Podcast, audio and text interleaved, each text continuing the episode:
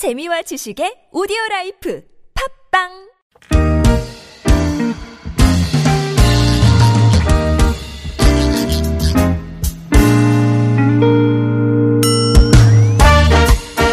서울 속으로 2부 시작해 보겠습니다. 오늘 화요일이고요. 네, 건강 상담으로 진행하는 거 알고 계시죠? 연세대학교 의대 가정의학과 이덕철 교수님과 함께 하시겠습니다. 어서 오십시오, 교수님. 네, 안녕하세요. 안녕하십니까? 아니, 저 오늘 저 목 칼칼하다 하시는 분도 굉장히 많을 것 같아요. 네네. 네. 공기가 너무나 이렇게 뿌옇고 안. 좋은 것 같습니다. 예. 교수님이 오늘 들어오시면서 스튜디오 문 열고 들어오시면서 제 안색을 이렇게 보시더니 건강이 안 좋아 보인다고. 그래서 어, 어 어쩜 이렇게 잠 몇 시간 못 자고 나왔을 땐 딱 알아채시는지 말이죠. 어, 다르죠, 좀. 예. 어제 어제 오늘 제가 네. 조근을 하고 있어서 아, 예, 네네. 조금 잠을 평소보다 줄여서 살고 있습니다. 야 깜짝깜짝 놀랄 것 같아요. 예. 어, 구글 플레이 스토어나 애플 앱 스토어에서 TBS 애플리케이션 내려받으시면 실시간 무료 메시지 보내실 수 있고요. 샵 0951번 단문 50원 장문 100원 유료 문자 카카오톡은 TBS 라디오와 플러스 친구 풀친 맺으시면 또 무료로 참여하실 수 있습니다. 음, 앞서 1부 때 그 잠깐 안내를 해드렸는데 건강 상담 시간은 특히 조금 더 어, 사연을 자세히 적어주시면 더 좋을 것 같죠. 연령이나 성별 같은 거 기본으로 좀 알려주시고 또 어떤 증상 겪고 있는지 어, 좀 상세히 알려주시면 더 정확한 어, 답변이 나갈 수 있을 것 같습니다. 아니 이제 저 따뜻한 어 날로 이제 바뀌어 가면서 네네.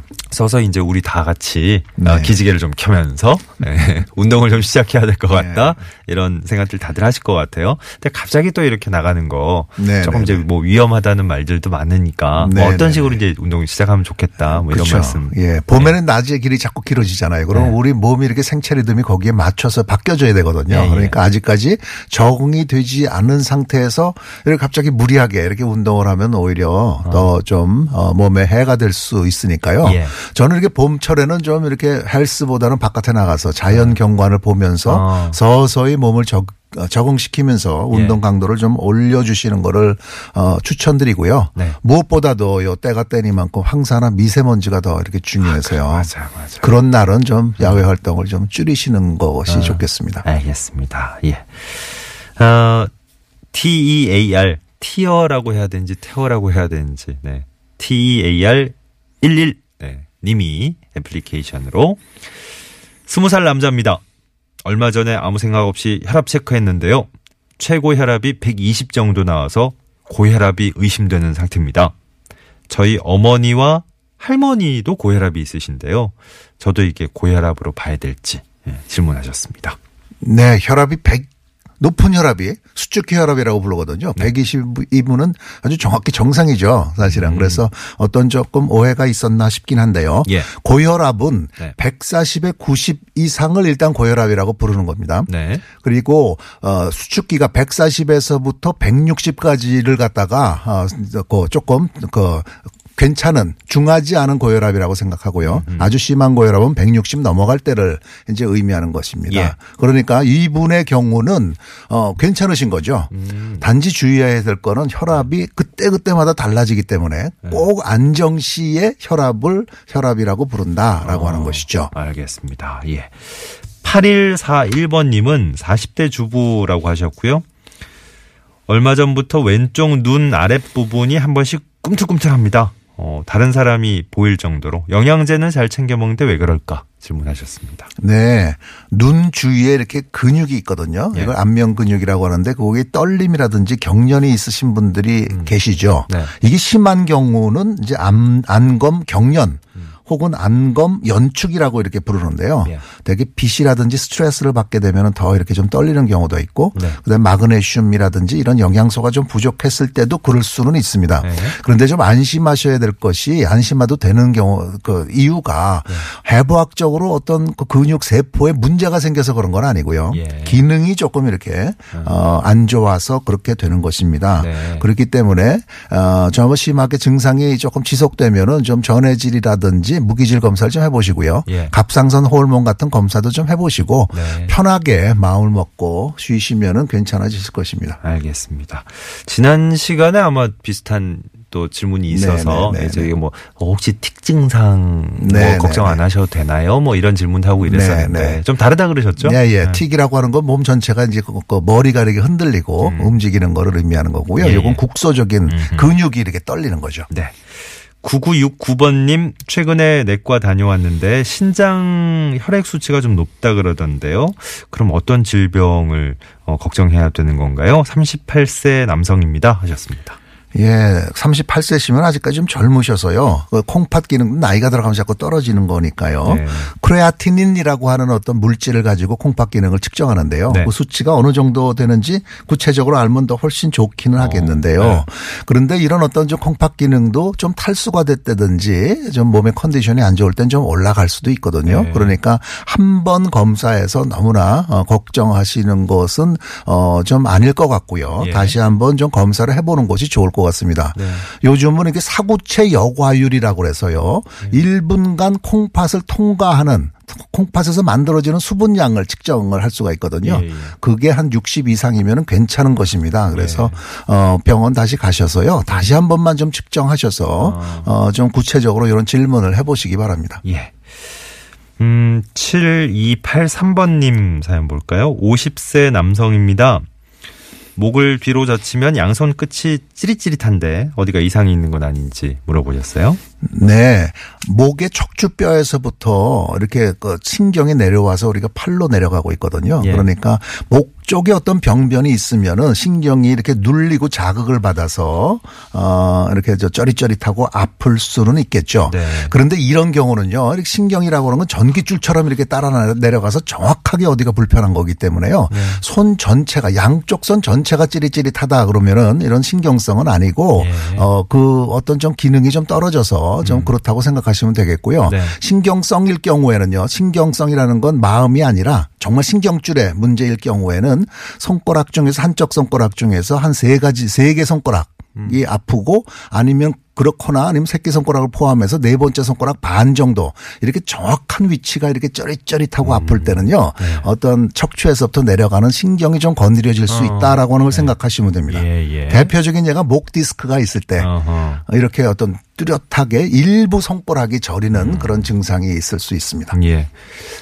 그 꾸준히 이제 건강 상담 이 시간 들으시는 분들은 아마 이제 뭐 비슷한 사례들도 많이 나오고 네, 이러니까 네, 네, 네. 어 보면 어 저번에도 그러셨는데 뭐 아니네 저번에 하고 요건 좀 다르네 뭐 이런 식으로 네, 스스로 네, 아마 이렇게 좀 판단이 서실 수 있을 네, 것 네, 네. 같아요. 예. 너무 또 자가 진단 쪽으로만 가지는 마시고 좀 의심스러운 부분이 있을 때는 저 교수님 말씀 참고하셔서 네. 또 전문의와 상담을 꼭 한번 받아보시기 바랍니다. 어, 눈꺼풀 위쪽이 이렇게 잠깐 떨리고 뭐 이런 증상은 여러분들이 또 비슷한 얘기를 하시네요. 1946번 님도, 어, 눈꺼풀 위쪽이 가끔 떨리는 증세가 있는데, 우리 교수님 말씀 듣고, 그렇게까지는 걱정 안 하고, 네. 네, 평소대로 생활하고 있습니다. 7787번 님도, 아, 눈 아래쪽이 저도 그랬었는데, 뭐, 걱정 안 해도 된다 그러시니까, 또 안심이 된다 그러시네요. 음. 하진 아빠 님이 33, 34살 남성입니다. 얼마 전부터 어, 왼쪽 갈비뼈 아래가 뻐근하고 콕콕 쑤시는 느낌. 가슴 쪽도 전반적으로 가끔 통증이 있고요. 왜 그럴까요? 하셨네요. 근데 저는 이제 그 옆에서 이제 질문을 대신 읽어드리는 역할이지만 아, 교수님 입장에서는 이게 그냥 뭐 여러 가지를 같이 보시는 게 아니고 딱요 네네네. 증상만 보시는 거니까 네네. 아, 가능성이 막 무궁무진하게 떠오르실 것 같아요. 이게 어, 어떻게 해서 이런 증상이 나타나는 건지. 그렇죠. 네. 그래서 어떤 큰 그림서부터 먼저 들어가야 아, 되거든요. 네네. 그래서 이렇게 될 때는 아프신 데를 좀 눌러보셔서요. 예. 어, 이렇게 뼈라든지 근육에 통증이 있으면 흉벽에 문제가 있는 것입니다. 그러니까 음. 연골, 갈비뼈 연골에도 염증이 생길 수가 있거든요. 그래요. 움직여서 아프다든지 예, 예. 이렇다면은요. 네. 그렇지가 않고 속으로 아픈 경우가 이제 조금 문제가 될 수 있는데요. 그 어. 예. 경우는 이제 어, 위장이 좀 불편해도 이런 증상을 얘기할 수가 있고요. 어, 어. 그다음에 심장 불편해도 이렇게 얘기할 수는 있습니다. 네. 그런데 콕콕 쑤신다 이런 표현들은 대개는 심한 병은 아니고요. 아? 이런 어. 질병이 있을 때는 무지룩하고 이렇게 심각한 이런 병, 어. 그 통증이요. 네. 이렇게 조금 한 그 몇 분 정도, 10분 이내로 이렇게 지속된다든지 네. 위가 불편하실 때는 요 명치 끝이 이렇게 뻐근하고 불편한 증상이 있다든지 어, 어. 이런 것이 있으면은 이제 저 검사를 좀 해봐야겠죠. 예, 예. 네. 근데 이분께서는 요 어, 하진 아빠님은 어, 좀 이렇게 움직여 보시고 눌러 보시고 그렇지가 네. 않다고 한다면요. 좀 이렇게 생활상에 이렇게 너무 그쪽 어, 몸을 좀 많이 쓴 것이 아닌지 과로한 네. 것이 아닌지 한번 예. 생각해 보시는 것이 좋겠습니다. 음, 알겠습니다. 0808번 님, 어, 저희 딸이 31살, 어, 예, 저희 딸 그러셔가지고 어린, 어린 딸 생각했다가 31살 성인이시구나. 예. 근데 거의 매일 배탈이 나요. 그 검사해봐도 별 이상은 없다고 나오는데 뭐가 문제일까요? 참고로 육류를 좋아하고 채소나 과일은 싫어하는 편입니다. 하셨네. 아, 이게 저 참고로라고 적어주셨지만 네네. 여기에도 약간 뭐 좀 그죠? 예. 네. 이, 이런 것 때문이 아닐까 아마 의심을 하시는 거겠죠. 네, 예. 네, 네. 과연 그렇습니까, 교수님? 아, 그렇- 그렇죠. 이렇게 식생활에 굉장히 중요한 그런 영향을 주고요. 그런데 사실은 이렇게 30살 초반, 20대 후반 이렇게 젊으신 분들은 어, 그러든지 않은 것 같지만 굉장히 스트레스성이 많습니다. 아, 그래요. 그러니까 젊은 사람들이 굉장히 힘들게 이렇게 지내는구나라고 하는 걸 진료실에서 많이 어. 경험하게 되는데요. 예. 대부분의 경우는 과민성 대장염입니다. 아, 그러니까 그, 그, 그거 되게 많이 등장하더라고요. 뭐, 뭐 각종 매체에도 그렇고. 네. 예. 스트레스 때문에요. 어. 자율신경이 이렇게 해서 뭔가 밸런스가 안 맞아 가지고 네. 어, 장 운동이 좀 가만히 있어야 될 때가 자꾸 움직여지니까 어. 그냥 그 소화가 안 되고 빨리 설사를 하게 이렇게 되는 것이죠. 예. 어, 이럴 때는 이럴 때는 좀, 어, 그, 어, 좀 곡류 같은 것을 몸에 네. 부드러운 어떤 곡류 같은 거를 이렇게 어. 잘 드셔야 되는데요. 육류를 너무 좋아하시는 거는 사실은 요, 어, 식생활 패턴이 이렇게 좋지는 않은 것 같습니다. 예. 기름진 육류보다는요. 네네. 이렇게 어떤 좀 채소, 과일 좀 충분히 잘 드시고요. 어. 어, 그리고 음식도 이렇게 전곡류라고 그러죠. 이렇게 예, 예. 현미밥 같은 거 맞아요, 이런 맞아요. 것들을 잘 드시는 것이 좋겠습니다. 음, 식단도 좀 조절을 하셔야 될 것 같고 네. 아니 이게 과민성 대장 증상이라는 게 진짜 현대인들에게는 뭐 필수라고 하면 참 어폐가 있지만 굉장히 많은 것 같아요. 그게 스트레스가 진짜 심하군요. 어, 스트레스라고 하는 것이 굉장히 중요한 어떤 어. 병의 원인이 됩니다. 예, 예. 우리 몸은 자동적으로 좀 더 돌아가져야 되는데요. 네. 이렇게 스트레스가 되면은 이게 이게 균형이 안 맞아지거든요. 네 네. 그저어뭐 증상은 비슷하다고 하는데 관련해서 뭐 크론병인가 네, 어, 그런 네, 네, 것들 뭐 일반 어. 그 일반인들에게도 많이 알려진 계기가 몇몇 네, 네, 유명인들이 또 이런 것 때문에 네, 네, 뭐 네. 약도 먹고 조절을 하고 있다 수술을 받았다 뭐 이런 얘기 하잖아요. 그거랑은 또 어떻게 다른지. 예, 크론병하고는 이 과민성 대장염은 좀 완전히 병의 원인은 다른 건데요. 어, 형태는 비슷하게 나타날. 수 있어도요. 몇 달간 계속해서 설사를 하면서 배가 이렇게 아픈 건데요. 예. 크론병은 정말로 대장의 염증 때문에 파이고 이렇게 대장 내시경을 하면은 거기에 네. 병변이 있는 것입니다. 그렇군요. 과민성 대장염은 대장 내시경을 했을 때 병변이 없는 걸 어, 의미하는 것이죠. 네네. 그래서 만약에 이렇게 해서 설사 복통이 계속 지속되면서 음. 어 그리고 크론병인 분들은 되게 이렇게 말랐죠. 예. 그, 어. 어, 그러면 어쨌든 예, 예. 어 내가 이런 걸까 저런 걸까 고민하실 때는 대장 내시경 검사를 한번 받아보시면 확실하게 그렇죠. 물론. 이렇게 설사를 갖다가 수개월간 이렇게 오래 지속했을 때는 예. 대장 내시경 검사를 한번 받아보는 것이 그래요. 좋습니다. 그래서 네네. 아까 그분도 31살이지만 예. 모든 검사를 받아봤는데 괜찮다라고 하는 전제하에서 아하. 이제 과민성 대장염 알겠습니다. 얘기가 이제 나갈 수 있는 것이죠. 예, 예. 8900번님, 교수님 안녕하세요. 건강상담 시간 늘 잘 듣고 있습니다. 저는 53세 여성입니다. 요즘 새벽마다 속쓰림 증상이 계속돼요. 한 달 정도 된 것 같고, 뭐 별다른 약은 복용하지 않았는데, 식사를 해도 속쓰림 증상이 사라지지 않고, 일하는 중에도 계속되고, 뭐 이렇게 위 내시경 검사라도 한번 받아봐야 될까요? 하셨네요. 네, 맞습니다. 내시경 검사는 꼭 받아보셔야 됩니다. 음. 이런 증상이 있을 때 검사를 받아보는 이유는요. 예. 이것이 어떤 좀, 어, 궤양인지 위험인지 가장 중요하게는 암인지를 증상만 갖고 구분할 수 없다고 네. 예, 알려져 예. 있습니다. 예. 특히 50 대가 넘어가시면요. 네. 어, 이 부분은 내시경 검사를 받아봐서 어떤 병인지를 알고서 치료를 해야겠죠. 음. 예. 물론 이때 제산제라고 하는 그런 어떤 약을 먹으면은 증상이 좀 사라집니다. 없어집니다. 예. 예. 그런데 암일 경우에도 이렇게 없어질 수 있거든요. 이, 그 당분간요. 일시적으로. 예. 예. 그렇기 때문에 먼저 내시경 검사는 꼭 받아보셔야 될것 네. 같습니다.